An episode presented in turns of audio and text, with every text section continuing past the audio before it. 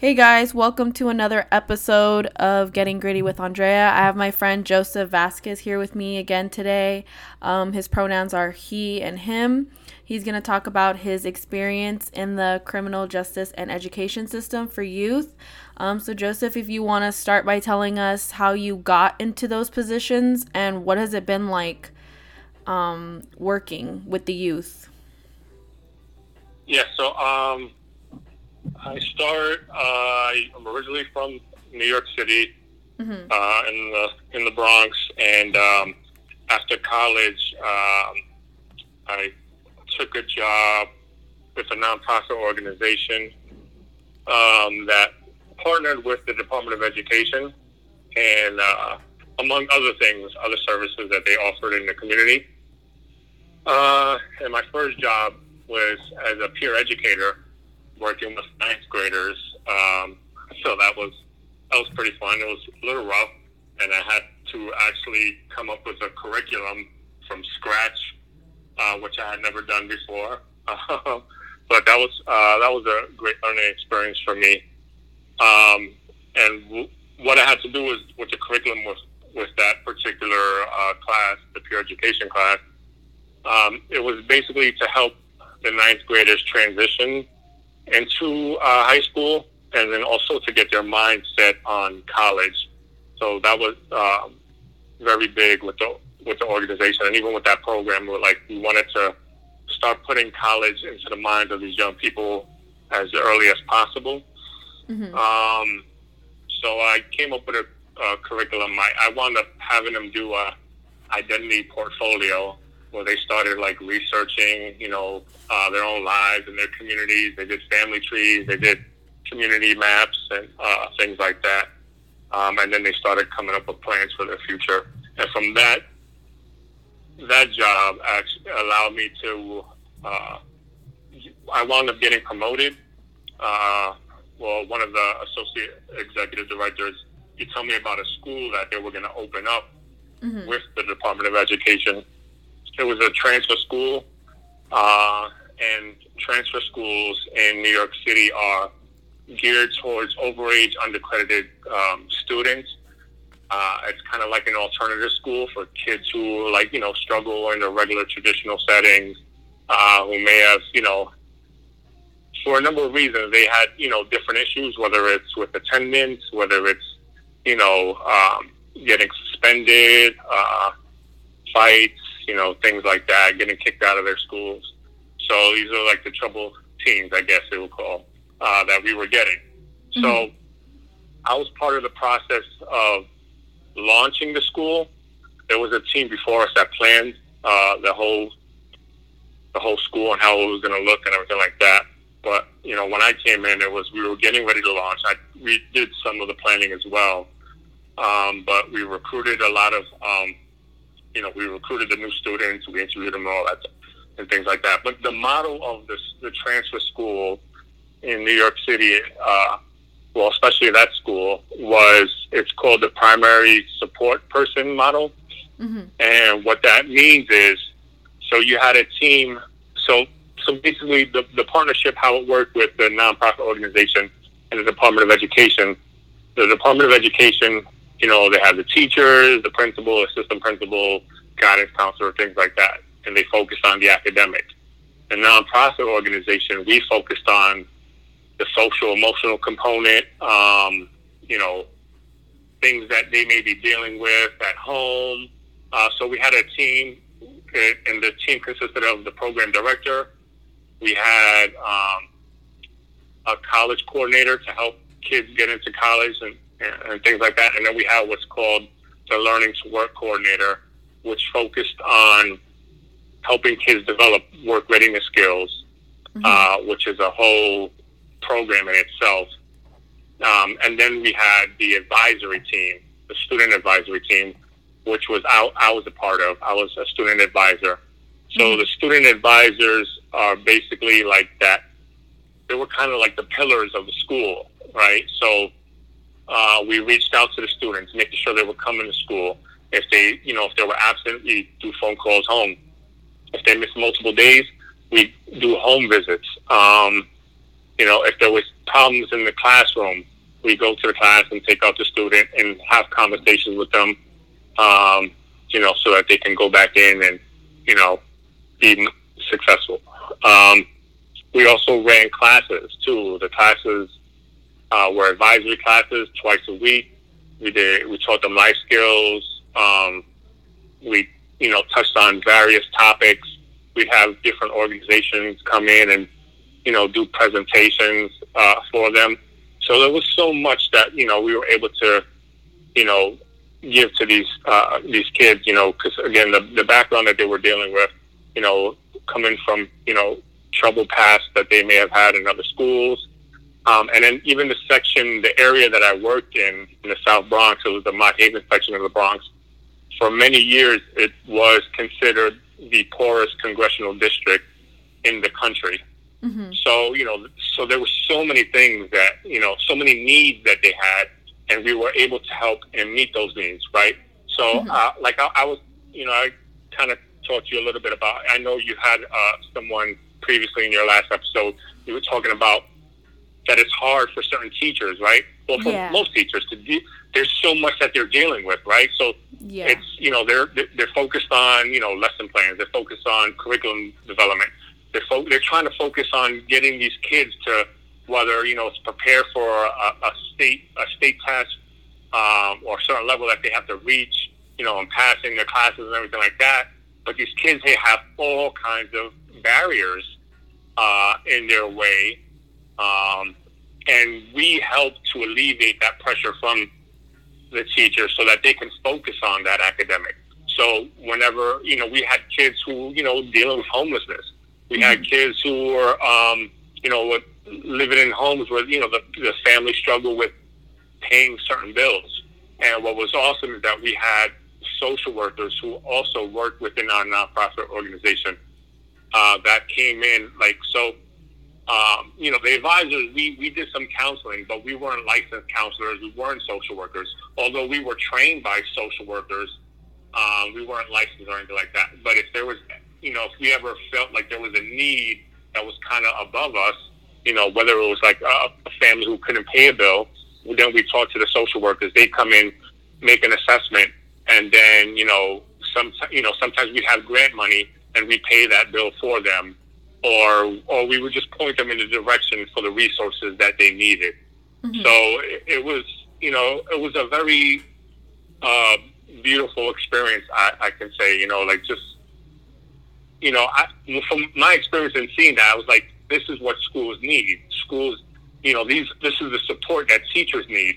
You know, I you know, I, I wish all schools in you know all over the country had this, where it was like they have this organization, nonprofit organization, community-based organization, partnering with the Department of Education uh, to deal, you know, with all that, you know, yeah. all the things that these kids, you know, come across, and even dealing with like, for instance, like with if there's fighting, like you know, when that school first opened, you know, I remember my advisory class was like the most rowdiest class, the most dysfunctional class. Teachers and staff will come up to me like, "Joe, your your advisory is crazy." They, you know, they're always getting into fights, and yeah. anytime I'd leave, anytime I leave the building for lunch, they will, "Why did you leave?" You know, because there's a fight. They call me. They call me during my lunch break. Get back over here. you know. Um, but what we would do is like, so let's say there was a fight we would have a mediation. We pull them, you know, the two kids into our office, and we have the program director, guidance counselor, and the advisor talk, you know, have the, you know, have a discussion with them and mediate um, the problem. And it it became so engrafted into our culture that I remember there was a, um, and I was just telling a friend about this too. Mm-hmm. Um, two two of my kids got into a fight a big bloody fight.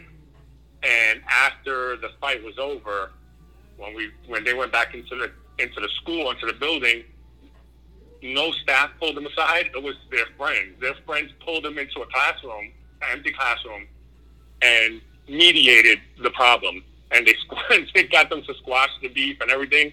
And they, you know, they went back to be friends. You know, so you know that that was like one of the most powerful moments I ever saw. Seeing something like that, uh, because and it was because of that culture that we we had implemented. You know, there was never any bullying that ever took place. You know, there was fights, but never any bullying because we didn't allow that. You know, we were we had a culture it was like we accept everybody, we love everybody.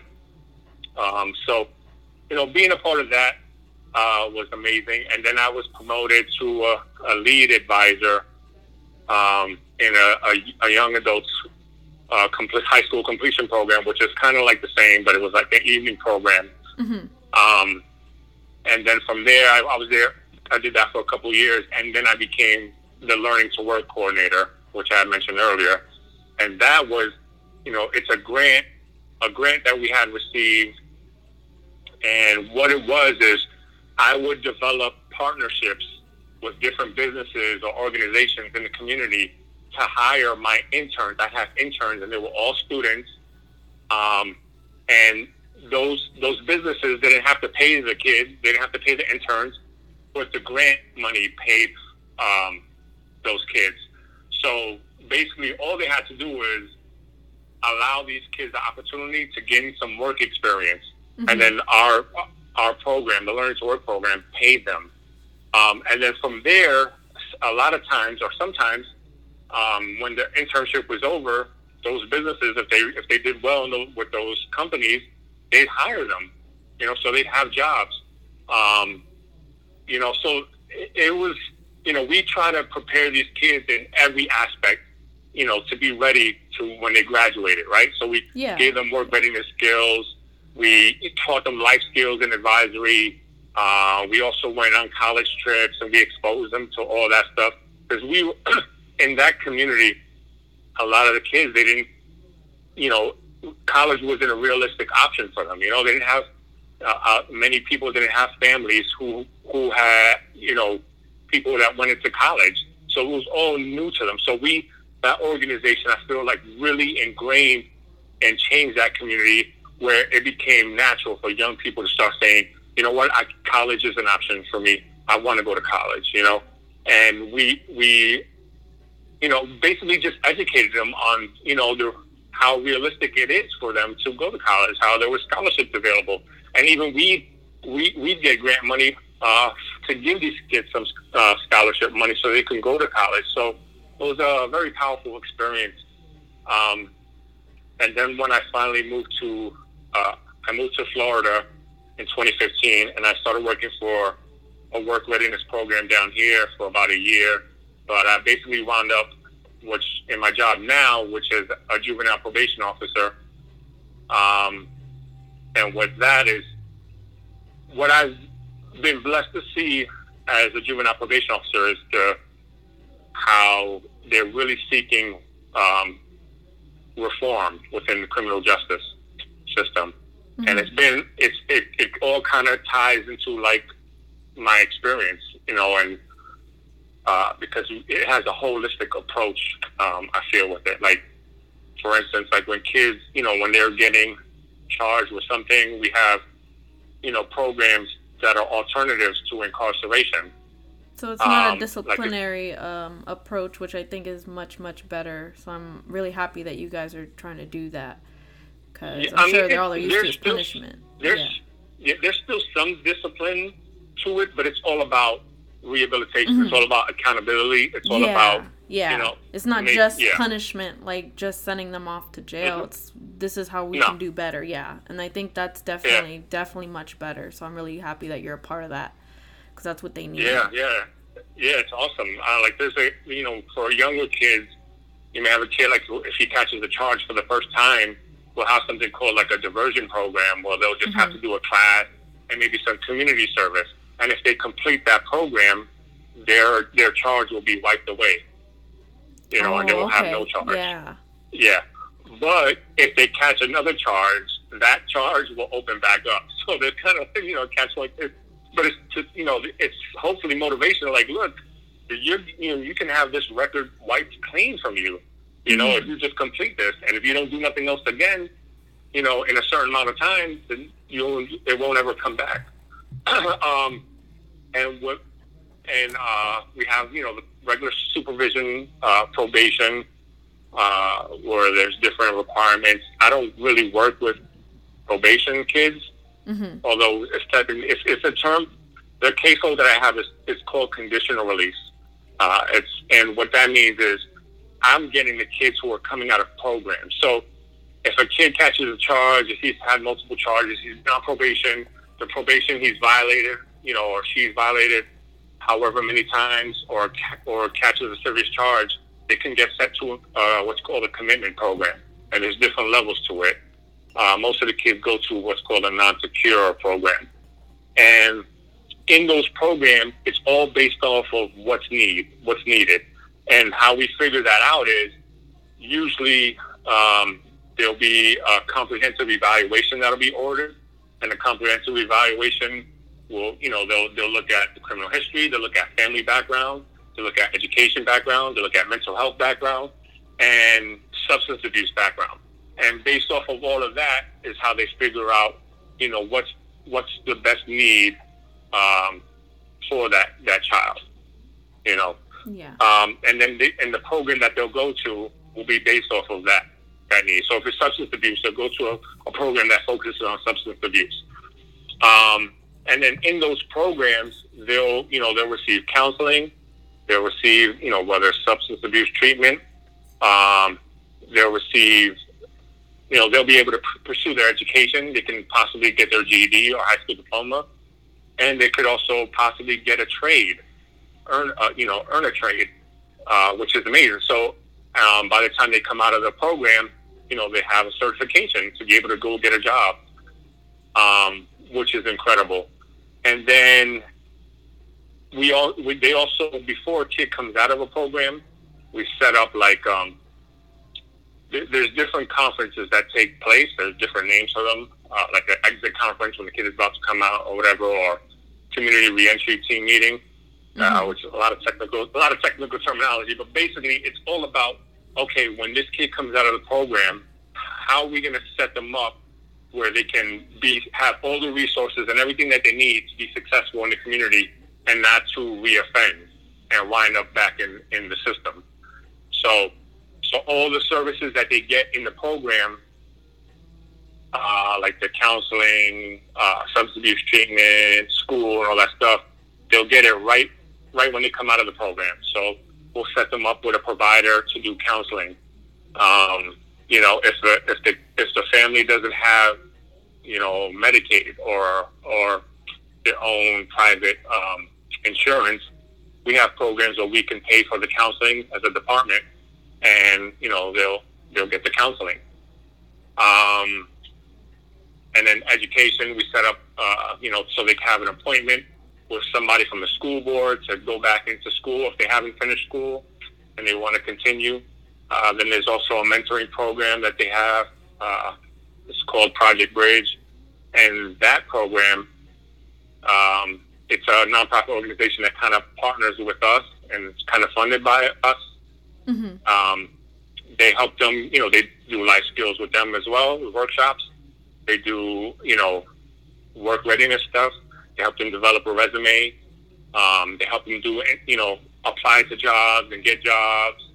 Um, if there's, let's say, they have appointments with a counselor, or if they, if my kid needs to see me and doesn't have a way to get to me, they'll they'll take them. They'll bring up, you know, pick them up in the car and bring them to me uh, to to meet with them.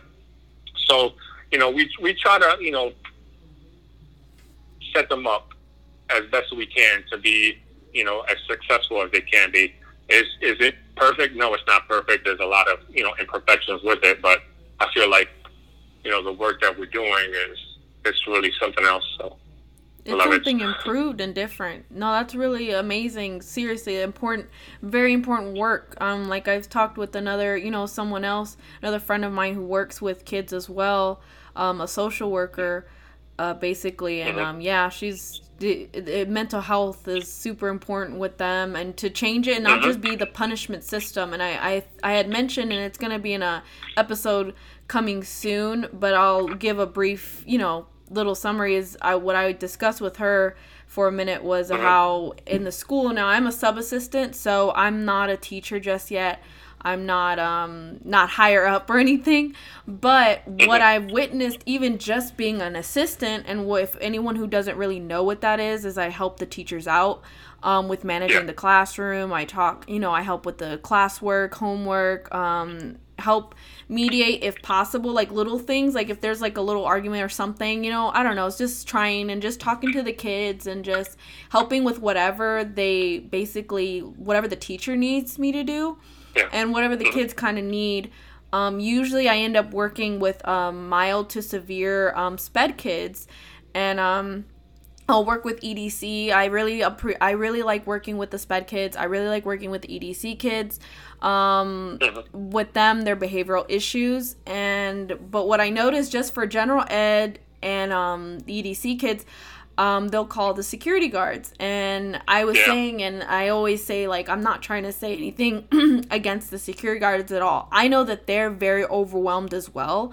I feel, mm-hmm. though, that they are like you were saying they just instead of like what we talked about right now what you were saying and what my other friend said who works in education was saying that usually what they're trying to do as well in, in a program here in california but in beverly hills where they have more money and stuff like that is what they're trying to do at least though which i think is an awesome approach as well is not so much punishment or anything it's to they try to bring in the social workers or bring in the therapists bring in people to actually yeah. come and help mediate rather than just you know someone like the security guards and I told her, "Well, we're not used to that. All I've seen and all throughout my high school experience and school experience and what I'm noticing now working in education is that they just bring the security guards. They send them to the principal yeah. office and usually it's just a suspension or expel- expulsion or calling the parents and it's like they're not taking the time to give the teachers a break or the kids a break. Uh-huh and actually a break and like trying to mediate it like you guys are trying to do like actually trying to talk to the yeah. students or student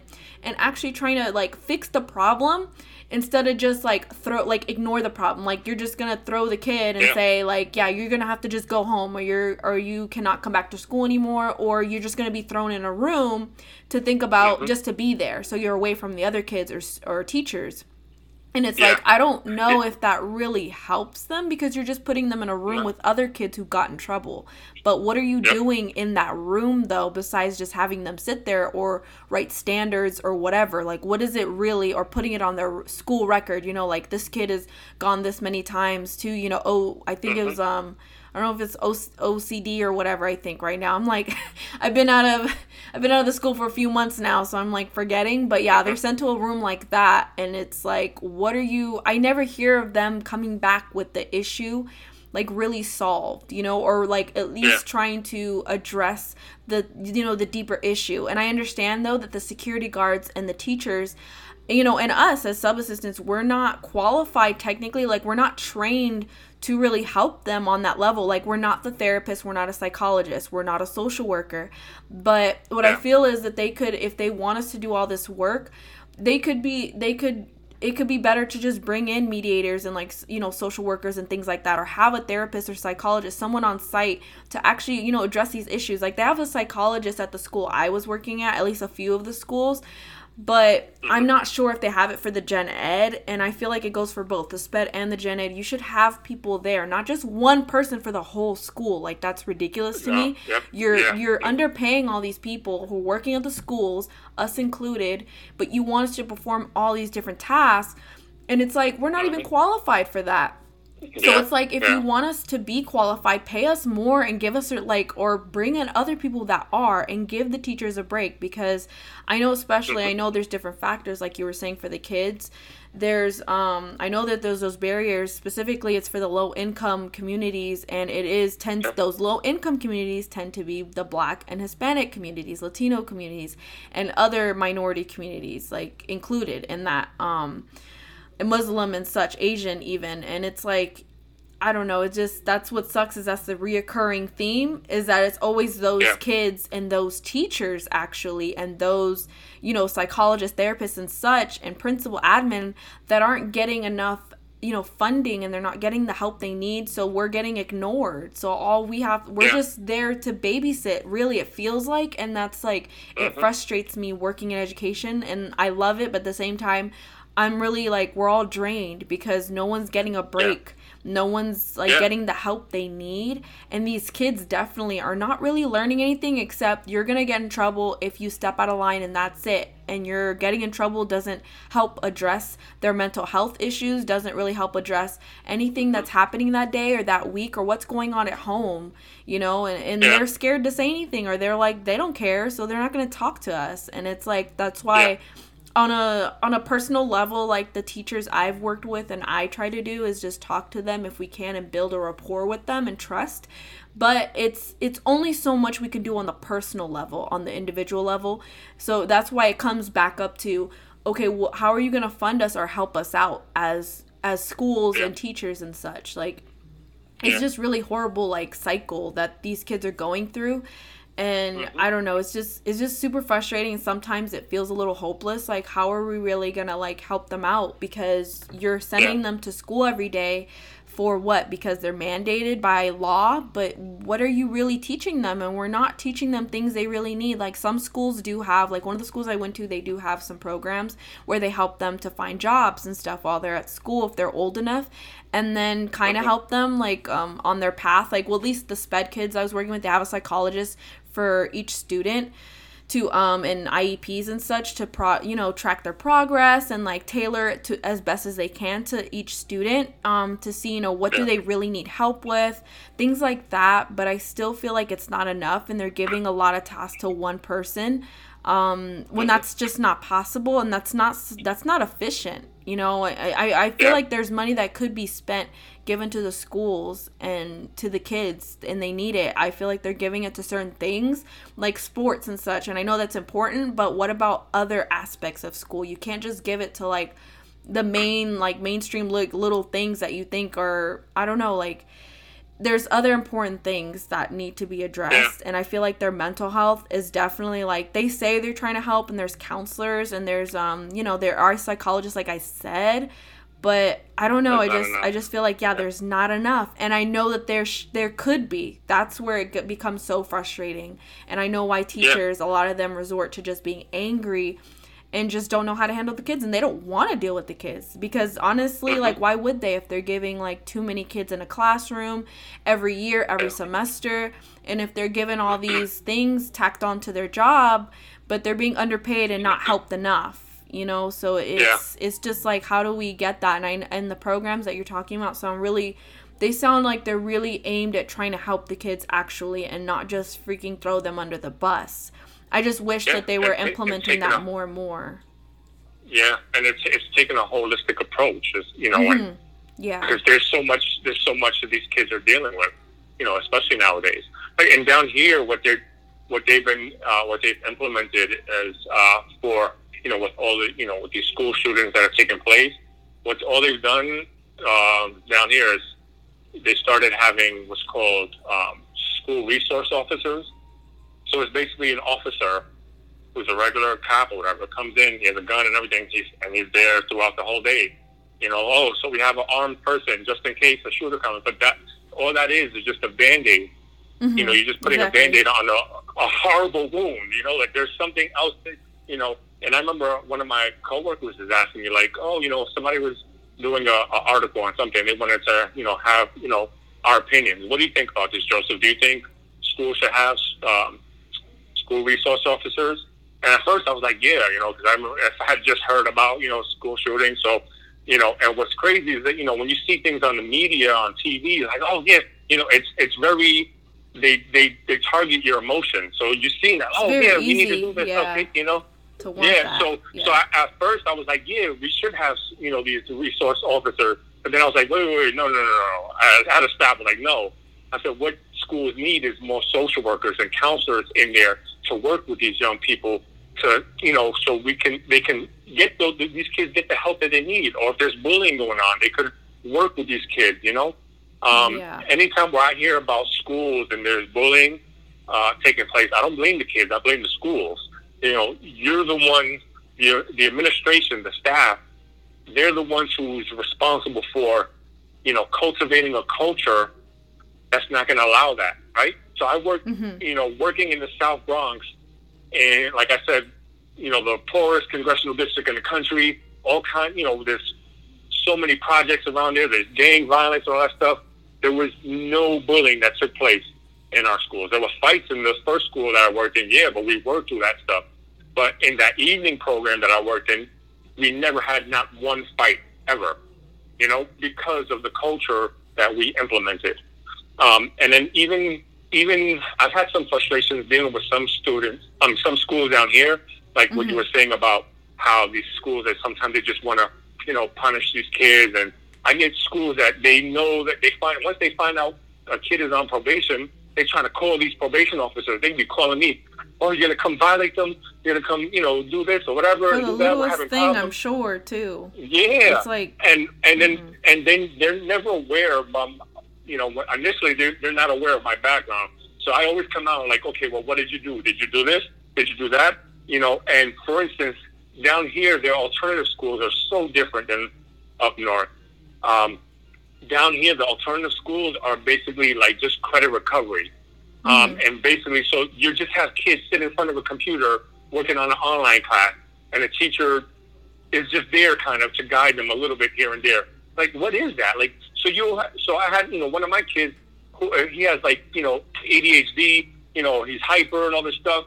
So you can't get him to sit still and then ask ask the assistant principal, so what did you do? I had I had him sit next to me at my desk.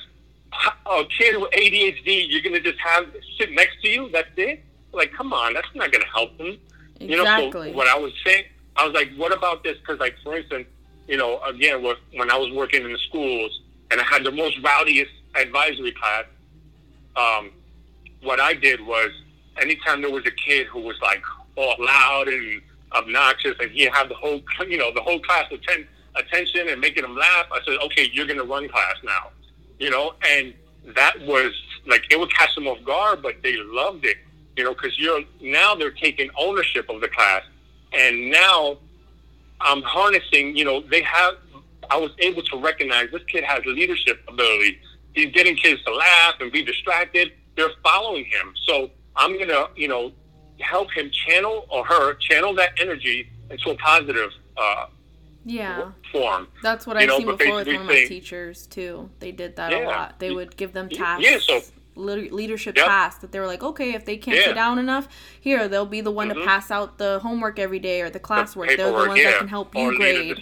A, or lead a discussion or something. Mm-hmm. But the thing is, but down here though, with that alternative school, is like, you know, the assistant principal was like, we don't really do stuff like that. You know, we don't have the class is not run that way because they're just supposed to sit in front of a computer and do the work. I'm like, that's you're setting these kids up for failure. Exactly. You know, or or yeah. or if a kid if a kid has a you know a, a IEP, individualized education plan, mm-hmm. you know, I start asking questions about that. Okay, so when was the last time this person this kid was assessed?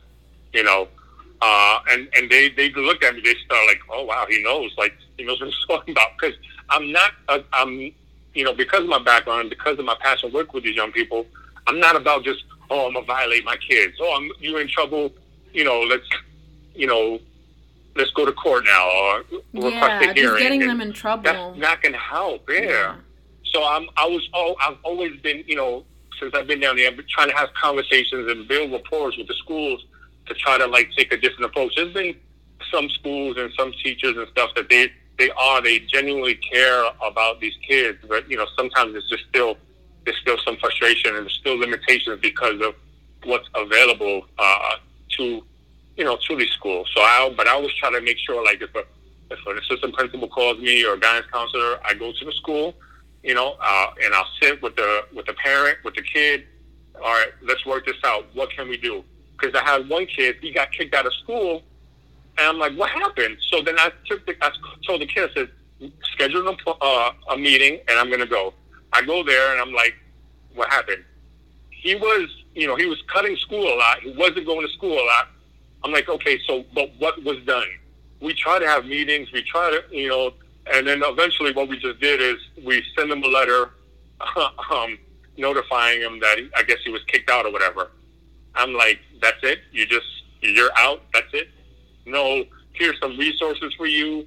Oh, you can try this school or this, you know, there's no conversation with the kid. Like, for alternative routes or caregivers. Like, how, yeah. Yeah, it's like how do you just throw a kid out like that? He's like, you know, the guidance counselor like, well, we didn't technically do that. You know, the letter has some resources and lists and, you know, different programs. I said, okay, can I see it, please?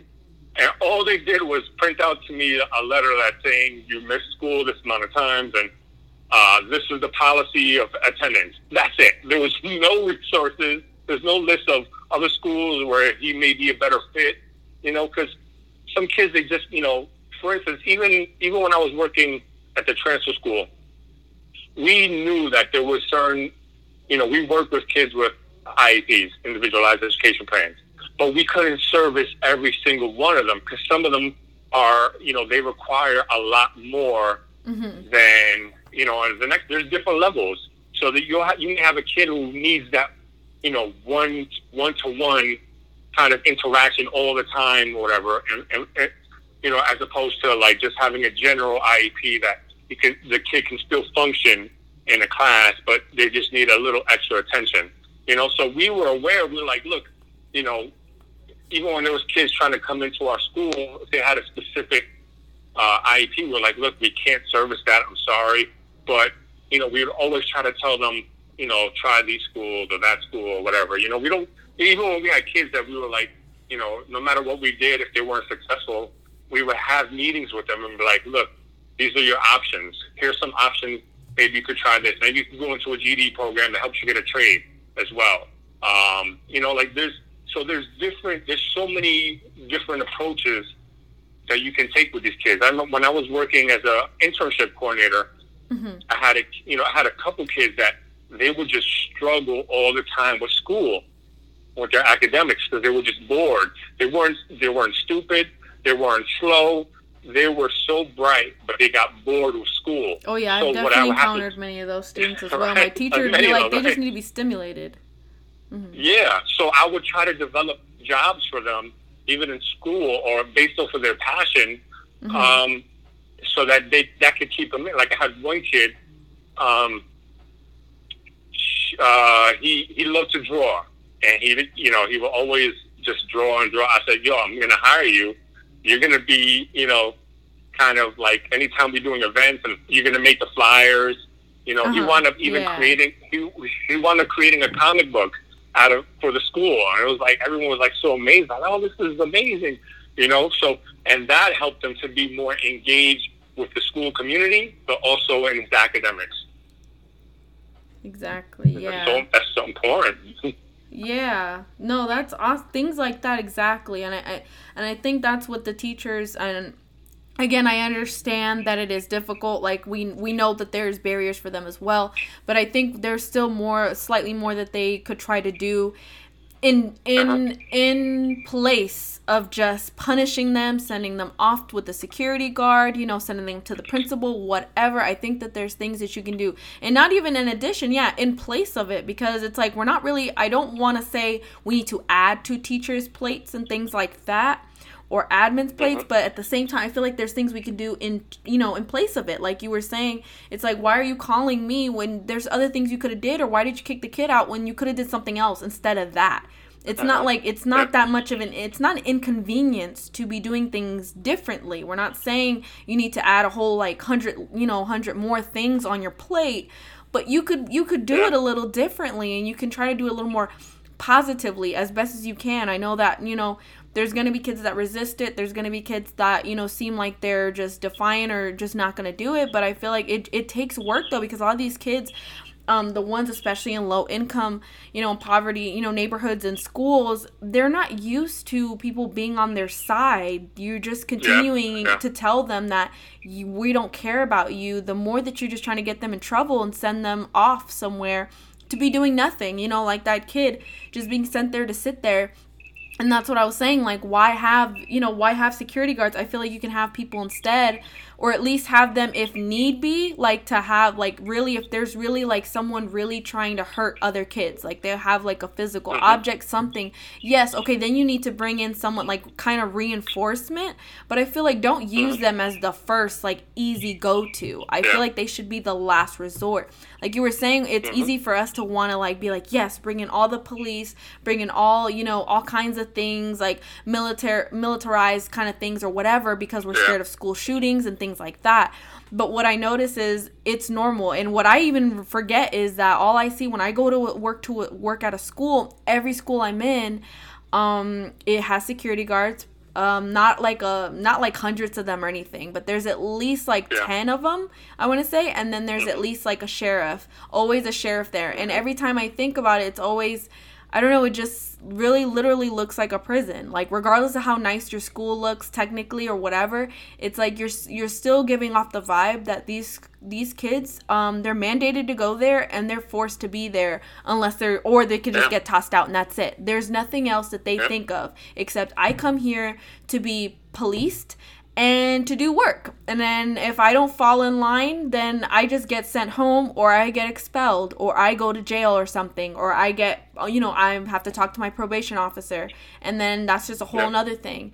They're not being shown that this is not supposed to be a place, not a prison. It's supposed to be you know, a place that you go to learn and actually grow, expand your creativity, your intelligence, and just be, you know, be a, this is supposed to help you be a better person, not just a productive, you know, a citizen in society, but like someone that can con- contribute something and just be, you know, just fulfill your own life, not just to be a product in society, but like to, you know, I just feel like there's different aims, but what they show them with the standardized testing and all this other s mm-hmm. crap is just showing them that they're there to go f- to a mini prison and then go out to the world to work till they die. And that's not Yeah. We want to show them the realistic side of society. Yes, we want to show them the real their real history, like real facts, not the fake shit they've been showing them. And we want to show them real, you know, what it is like after school, but also that it's not all just, you know, it's not just all horrible. There can be good things. You can do what you love. It's not nothing's really that impossible, but understand that these are the barriers for certain groups and that's the Yeah. the groups I tend to work with that we tend to work with and that we, they're just thrown off and signed off as trouble kids but they don't understand like why are they troubled have you ever asked what's wrong with them like you don't know what the Mm-hmm. Hell they're going through at home or what or not even have a home like you said and it's like you're just continuously showing that kid that may not have a home or have a crappy life or even a decent life that everything's just it's just punishment that's it that there's no Yeah. you know, punishment or reward, but it's like, okay, but we want to address the mental issues. We want to address the emotional and the psychological because these are people that are going these are kids that are going to grow up to be people that are going to, you know, be in society with us and they deserve the best just like, you know, that we do and they're else? Yeah. it's they're just not looking at them like that. They're looking at them like pigs in a farm or just prisoners. Yeah, and even the prisoners, the prison itself, that system is fucked up to, to me. I feel like Yeah. that should be a rehab thing in itself as well. That shouldn't just be we send them off to be we're gonna treat them like animals, so therefore they're gonna act like animals. You can't expect quote unquote criminals or people prisoners to act like human beings if you're not treating them like such. You should be re- trying to re- rehabilitate them. They're, mm-hmm. Yeah, they're preparing them for jail, basically. So when you, Exactly. these inner city schools where all these police, this police presence, the metal detectors, they're Oh, yeah. being treated how they're treated in jail. So it's like they're putting that, you know, th- that all goes into that. That affects them psychologically. You know, like well, every time you know I go, you know, I, go- I go into to the school, I got to take my belt off, got to walk through this metal detector. You know, I got law enforcement here. You know, I remember even myself when I was in high school, going to high school in the Bronx, and the first time I saw, like, when I'm going through the metal detector, I see a room full of cops putting on bulletproof vests, you know, um, and all the windows have all these bars on it. It's like pretty much like the jail or prison. So it's like, you know, it's like sending sublim- subliminal messages to these kids, like, you guys ain't nothing, you know? Yep. Um, so even and even with these, you know, with these SROs, it's like, okay, so you have an SRO, you know, a, a, a officer with a gun in the school. Okay, so you'll stop a school shooting.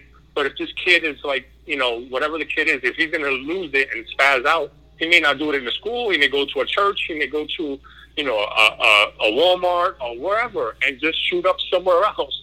So, you know, you got to be able to address the root of the problem, the you know the psychological, you know the mental disorders, whatever it is, and help these kids because you know they need it. We can't just cast them out and like, oh, you know, it's over. They're so young, you know, these kids. You know, even some of my kids that I have, I have kids who have volumes of folders, you know, and sometimes they're in this system for so long they don't know how to live any other way. And I'm trying to tell them, like, look, you're still so young. Stop acting like you have to resort to this. Like you have no other choice.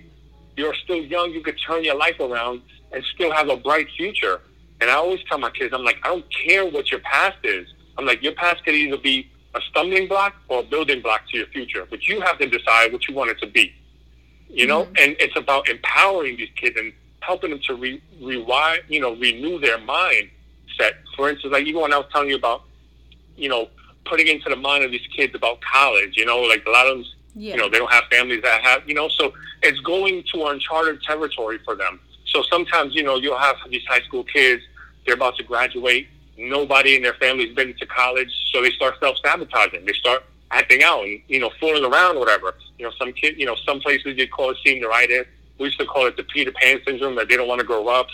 Mm-hmm. Um, but they do that because they're scared. They're scared of that next step in life. You know, you know, going into adulthood, going into a world that they've never could have imagined. When I was a kid, when I was in high school, I couldn't even see myself graduating high school. So when I was finally a senior, and people were started telling me like, "Joe, you should go to college," I'm like, "What?" Like nobody in my family had went to college. None of my sisters. I have five sisters. None of them went to college.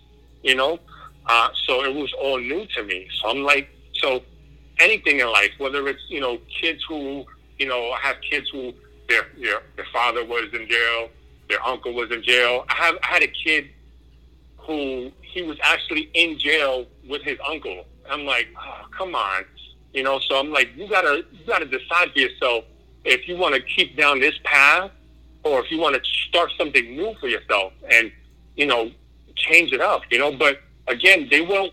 He wouldn't. You know, he or she wouldn't ever do that unless somebody came alongside them, unless they have those resources, that support system to help them to like you know as they say, it takes a village to raise a child. That is so true. That's why, mm-hmm. you know, why I, I, as a juvenile probation officer, I love what we're doing because we're partnering with providers, for counselors. We're, you know, we're partnering with mentoring programs. We're trying to partner with schools. We, you know, so that we can, as a whole group, as a whole team, as a whole village, help raise these kids to be better. Mm-hmm. Yo, yeah, I, I remember hearing about a uh, when you said that. I remember hearing about a kid. Um, I heard them say that that they wanted to go to college, and the teacher, not to their face, but afterwards, was like feeling bad for them. Actually, I, I don't think that they meant it in a rude way, and I but I know there's there's teachers and um. Mm-hmm people in the education system that will be rude and say like you know oh they're never going to be anything or go to college. But the teacher was actually really kind of frustrated. He was just like i wish he would listen. Like i we want i want to help him and like show him you could go to college but you're messing around. Like there's you can't expect to just get there with no work in between. So when he said that to me after school was over i felt bad and i was like just sitting there like how is this kid how is he going to be able to? Because i know he could because he is smart and he and I feel like he wants to do good. It's just he has a lot like his ADHD and there's other issues I know at home and in general and at the school, you know, that they were at. Like I said, it's a lot of security guards, police, and it's gates, you know, all kinds of stuff. So it's like I don't think he's being told subliminally, like you said, and just what his environment. I don't think it's helping him. It's just a lot of obstacles, and him, you know, he wants to, but it's like I don't know if he really thinks like that he really can, like in reality. But that's the messed up part and i think other kids will even tell other kids sometimes like no you're not going to be able to do this on the third yeah. and, and i understand where they're getting it from but it's just like added on to people not yeah. believing that kid or these group of kids that they're turning on themselves their adults are against them it feels like so it's just a lot yeah. on them and i feel like I, f- I, I realize that it's kind of toxic positivity in a way or it's really vague and it's just it's full of nothing. I feel like t- uh, schools, at least the ones I've been to, and that um just in general i think like you'll see some many many of them will just say like you know inspire um you'll you can do anything this that and a third and it's all these nice yeah. messages but yeah. what are you actually telling the kids like are you actually giving them the resources? Are you telling them the facts though? I'm not saying burst yeah. their bubble, but you do need to be realistic with them and tell them, yes, anything is possible, but understand that these are specific groups in community communities that are going to face these obstacles and that is with race, gender, sex, you know, and, and there is the wage yeah. gaps and things like that. I feel like they need to be honest with them and tell them these are things that you are going to have to face though, unfortunately. But we want to help you though. And and and don't take it as like you can't do this though or that you can't have a bright yeah. future but understand that this is part of this is what comes with being who you are unfortunately it is unjust but this is unfortunately what you might have to face so here's ways that you can help battle that or how we can help you you know on your mental health or you know just techniques and tools to help them as they go against these certain factors in life because they're just mm-hmm. telling them yeah, inspire. You know, this is be inspired. You know, uh, this yeah. and the third. There's these like slogans, and it's like that's not helpful to them. That's not helpful to me. Like you're not. You didn't yeah. show me as a when I was in school. You didn't show me that I was gonna have to deal with all these this crap as a woman and as a Latino woman, and mm-hmm. you know, mm-hmm. being in America. So it's like you're not showing them the reality of it, and it's not yeah. to be negative, but it's like toxic positivity does not help anybody. You're just no, putting no. a band aid over it, like you said. So I wish that um, schools will implement um, more fulfilling and like actual realistic slogans, not just fake shit that you're just like putting yeah. there to look nice on your school banner. Like mm-hmm. that doesn't mean well, anything. It's, it's yeah, mm-hmm. they need just like real, genuine conversations. That's why I always, for me personally, I always hated like motivational speakers because I'm like, you mm-hmm. come in and like, yeah, you can do this and strive and all right. You, you just have to do this, that, and the third. Yeah. Yeah, and then they leave, and then okay, and then you hit, get hit with reality. Now what? You know.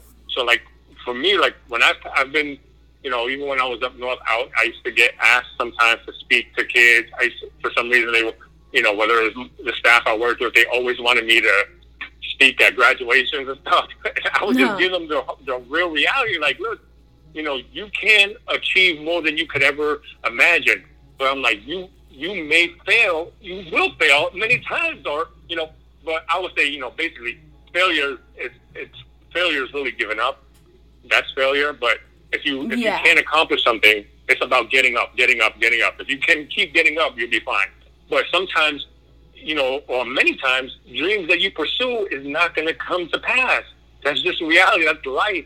You know, there's so many professionals who are in a field that they didn't study in school. I didn't study where I'm, you know, criminal justice, mm-hmm. you know, but I'm in this field, you know. That's where you ended up. Um, That's where life so, meant to take you. Yeah.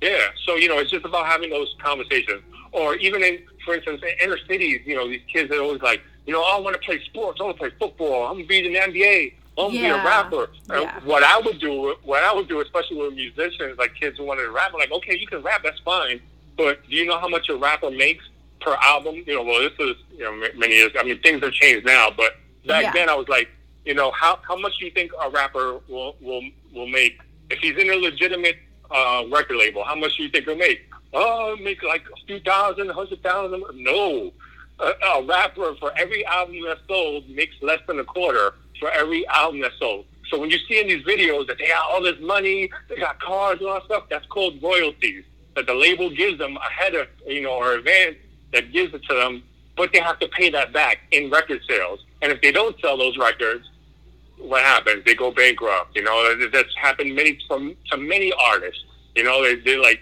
you know, they're not selling all the albums, so they're not, you know, making that much money or whatever, and, and they can't afford, you know, because their money gets split in so many ways. So, you know, the publisher, publishing company, the studio, the exactly. people who work on the the album cover, the lawyers, the agents, or whatever, everything. Somebody, you know, the A&Rs, you know. So it's having those conversations. Like, do you realize this is the reality of it?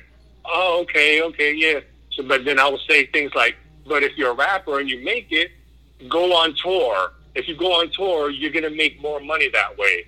Um, if you feature on somebody else's album, you'll make money. That that's how you'll make real money. You know, so it's basically showing them the reality but then also showing them like this, but this is how you can be successful. instead of just being like, yeah, everything's gonna work out wonderful.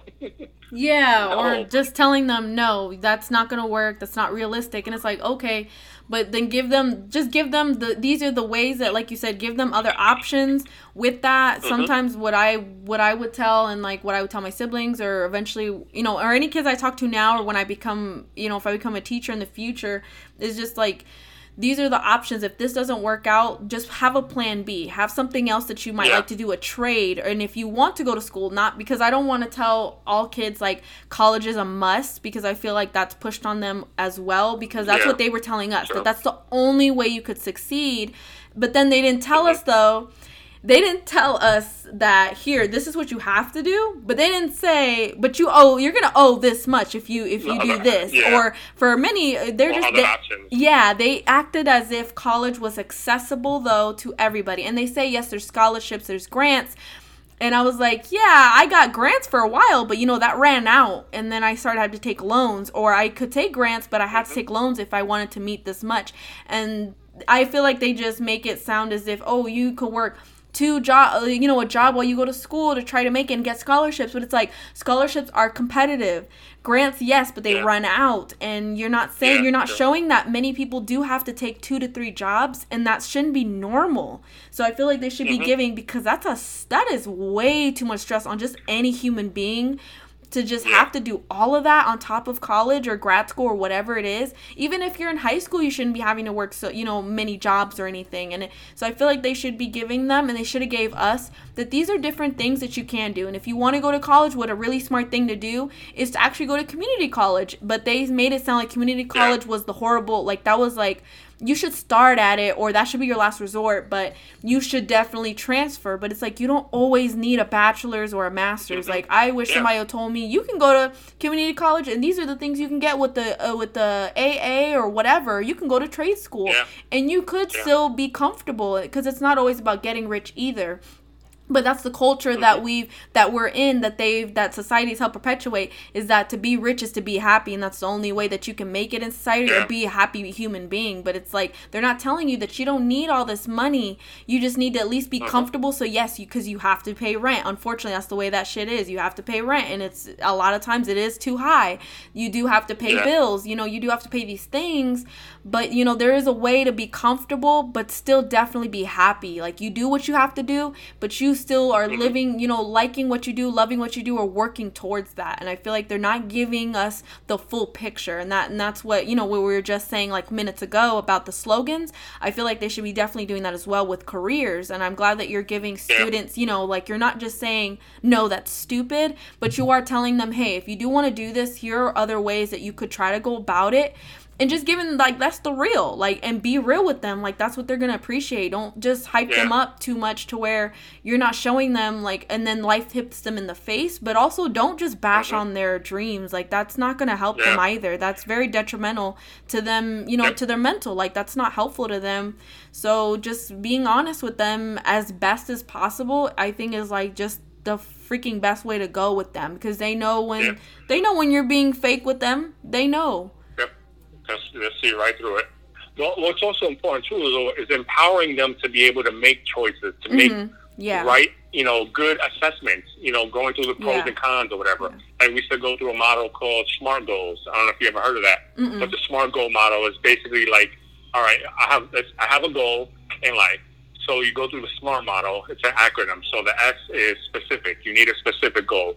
Sometimes I would tell kids, "Hey, what's a goal you have?" They're like, "Oh, I want to be I want to be a millionaire. okay, that's kind of general. Well, how are you going to get there? You got to narrow it down. So it has to be more specific to help you get there. So is your goal specific? M is measurable. Is it measurable? Is it something that you know you can do it in a you know in a measurable amount of time or whatever? I, uh, a is uh, attainable. Is it attainable for you? Something that's mm-hmm. going to be, and which leads to the next one is R. Is it realistic? You know, and then T is timely. So you're going through that acronym, and it helps you. It helps the kid to figure out. All right, is it specific? Is it measurable? Is it attainable? Is this realistic? You know, they gotta. They have to be able to learn how to ask themselves these questions. You know, because helping a kid be successful is not giving them the right answers. It's ask, getting them to ask the right questions. That's what's going to help them be think. successful. Yeah. Mm-hmm. Yeah, have you know, train them to think exactly. Because if you're just giving them answers, then what are they going to become robots, or are they're going to become you know exactly you know who you are? No, they're their own person. So you got to get them to by showing them the and all the options is like you can do this or there's this or you know, but you decide, you know, and helping them figure out how to do it. And what they'll do too is sometimes because they get scared, they're like, well, what would you do, Mister or Miss? What would you do? No, no, it's not about me. It's about what you do. You know, like I already went through this, but exactly. this is for you. You know. Exactly. No, I think that's super important. I, I just really, really hope, and as like I said, as you know, I'll continue as best as I can, at least personally as an individual. You know, with my job, I'll try to keep talking to the kids that I can and try to you know help them when I can, and um, when I become a teacher, if I become if I become a teacher one day, I'm hoping to you know implement these things that we're talking about. You know, and like I said though, it just kind of it does. We can do a lot as individuals working in the education and criminal justice system, but I feel like again, it, it, it is we can only do so much. So it's like trying to remember anyone you know who's listening who wants to work in this these systems or does. Don't try to feel like it's you're just failed or something just because things aren't always you can't do so much for the kids because there is only so much we can do as people but it is you know it's the whole system itself it does have to reform and change. It doesn't it's not just us at the bottom level that can do it it's the higher ups as well. They also have to help. So it is trying though and trying to speak your mind and try to talk to admin try to you know implement your own style if you can in classrooms and that's what i hope to do is as much as i can you know because there are limits unfortunately but it's just trying you know like and if you don't you don't know unless you try and it's just being honest with the kids and that's what i think i did at least with one student she asked me about college because they knew the class knew i at least went to college and I told her straight up, like college is like a lot. Like it, I'm in debt. like it's not to deter you from going to like a university. It's not to deter you from going to a Cal State or a, a UC or anything or grad school. Cause I'm in grad school but be to be honest like it, it's a lot of money so what you might want to do what you might want to consider depending on like you know you know the access is if is a community college. I was like don't let anyone tell you that community college is not good because it can be good mm-hmm. it's a very good resource for those that can't really pay or just if you don't really need the higher degrees because sometimes those are just for show I was like, there's a lot of jobs that you could get with an A or something, you know, or certain just license or certific- certifications. So th- it's not a must. But I was like, if you want to, you could, and just do these things. You know, this is what they'll ask you to do by your senior year. And you know, just just being honest like that, I feel like is just a little something. But I feel like it's something that that just helps them, and it might stick with them. You know, it's just something better. It's more productive and fruitful and meaningful for them than just to tell them, yes, go to, you know, you need to do this, that, and the third. And it's like life doesn't always happen that way either. You got to tell them, like, mm-hmm. you know, got to show them that there might be roadblocks, there might be different routes you have to take that happens that's okay. Don't think that that's that's it though like that's the end of your story or whatever you can't get to your goal but you might have to do it a different way and that's fine. That's mm-hmm. actually even that's better that's what it's supposed to happen that makes you a better that makes you a stronger person smarter it makes you think you know so it's just giving them those options and being realistic i feel like is like the bottom line because you be real with them they're gonna be real with you and that's that's the best thing and that's the best relationship you can have with these kids is being as honest and just um as just showing them that compassion. Because like i wanted that when i was younger and that's why i want to give it to the kids because they need it. It's like they're they're yeah. still growing human beings. They're at a very like they're the younger they are you know and through i think childhood to like teens in high school like that's a very like vital time for them um, in growing to be who they are and they're starting to set habits you know their personality traits and it, it's just a, a very imperative time to be like instilling certain things in them but not show them like you just have to be a robot for the rest of your life because that shit was just like horrible. Like i loved school i loved it but then i started to realize how draining it is because of how much testing i had to do essays and how much it, that was it. It felt like I was just there to get grades, but no one cared about yeah. me as a person. Nobody showed me like there's other ways to do things. So that's why I like I just I just really encourage and I try to do it myself as best as I can with where I'm at to show them like there's it's just not all this is not all that there is. There's other things out there. Um and this is you know school at its root what it was meant to do and what it should at least what it should be doing is to help you guys and educate not make you just you know pass classes and get grades. Like that's not helpful. It's not what you're meant to do in life you know? You're you're a human being like you're meant to learn and grow. And that's like the main objective. And i i just would hope that a lot of other teachers i hope if they really truly care about their profession that they'll try to do that and not just set them up for failure and um, it's it is up to the higher ups though and it is up to the states and stuff and the government to really change that though. So i'm hoping that you know the education educators i hope we're all able to and citizens i just hope we're all able to like help pass you know some kind of you know reformed law or something that stops this standardized shit because it's not it didn't help me out and it, i don't think it's really helping yeah. any students out. I've never heard a kid or an adult that said like yeah i really liked having to take the sats and that really prepared me for life and my job. Yeah. It didn't. Or can even re- can even recall any information. Exactly. like i don't remember any of it. yeah I don't, I don't hear not one i don't hear anyone say like i've never heard not one person say that that's what they liked about school and that that helped them. Yeah, I definitely don't remember anyone that's remembering geometry. I don't remember taking yeah. history. I don't remember taking any of it like because it was it's it was all like just nothing. It was nothing that helped any of us. I feel like yeah, like certain like the math classes, yes, and English kind of like it did help to where I am cuz I am majoring in English again, but I don't know. To an extent, it still wasn't. I feel like there's stuff. This every subject still has to be improved upon because there's other factors that we really need to put in place. And I know that school, as it was, was tailored to white upper class students. You know, they're showing them the history, the wrong side. They're not showing them all the facts that there really is. English that wasn't tailored, accessible to every community and group. They're not putting more female authors. They're not putting more black authors, Native American, and so on um, mathematics. You know, there's, there's all these subjects that really do need improvement because it's not accessible to every PE. Not every student is able to because of health issues or weight issues or whatever the case is. They're not all able to do PE, and you're expecting just to have a one size fits all model and that doesn't work. Yeah, work. You yeah, no. you gotta you can't tailor it exactly to every student possible. That's that's not you know that's not realistic. But um, it should at least be just a different model than that. It should be something that just try to be more accessible and resourceful and meaningful for you know as many as, as for the majority as you can. Because yeah, that's yeah. what the what the school system was. I unfortunately what it began with was tailored to that. But I know that there are many schools and educators, you know, like yourself and you know others that I've met that really do care and they're trying their best with what they got and what position they're at to help the kids and um yeah, I just really think it just needs a big reform. I just hope that we can do that soon because I don't want the future generations to be going through the shit we went through. It's just not it, it's a horrible mindset. It's horrible messages that they've been sending to us for years that we're just going to prison and then you go to work to pay off debt and then you work to just be able to live somewhere. And I don't want the yeah. kids to think that that's what life should be. Yep.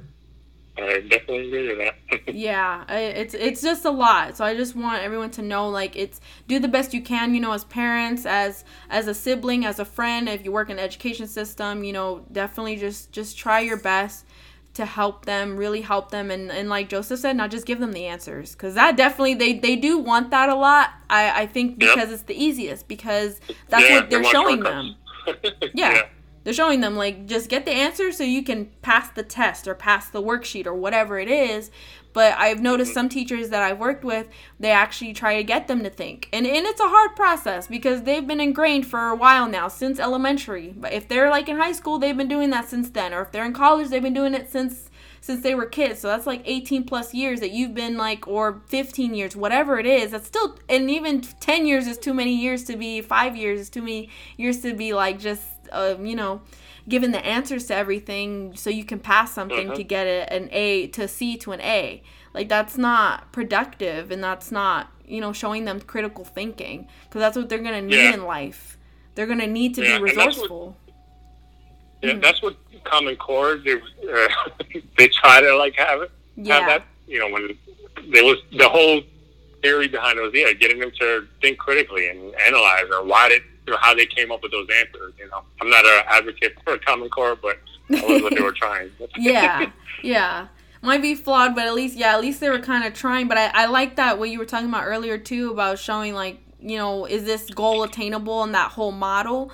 I think that that's mm-hmm. super important and that's I don't remember if we did that at, my school. I don't remember being showed that to be honest, and that's why I'm really like just kind of going based off like from when I was in school. It just feels like it's kind of like some things have changed, but not that much, and that's where it shows you how much help we do need, you know, for for the schools.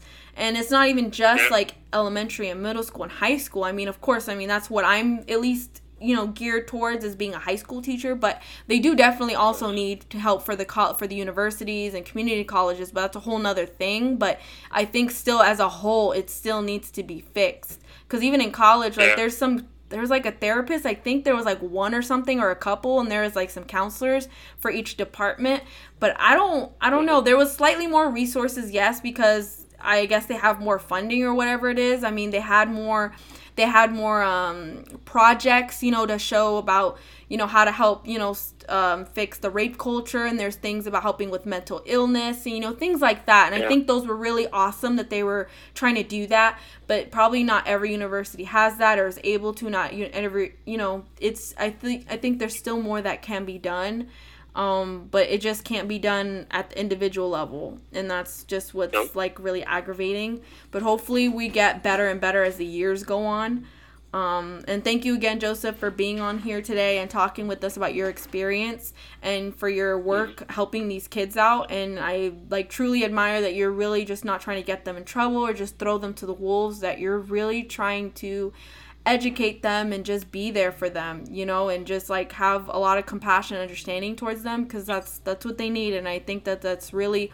it's a hard job. It definitely is. I feel like some people really they take for granted how much shit that teachers and people like you have to deal with you know and, and it's rewarding work i'm sure but it's hard work. Like it's freaking difficult you know? So i i really like commend you for your work with the youth and you know thank you again for talking with us and you know being open thank and you. just describing you know giving people understanding of what you do. Um because yeah it's it's it's really important. And um, thank you guys for listening. I really appreciate um you know your support and see you guys next time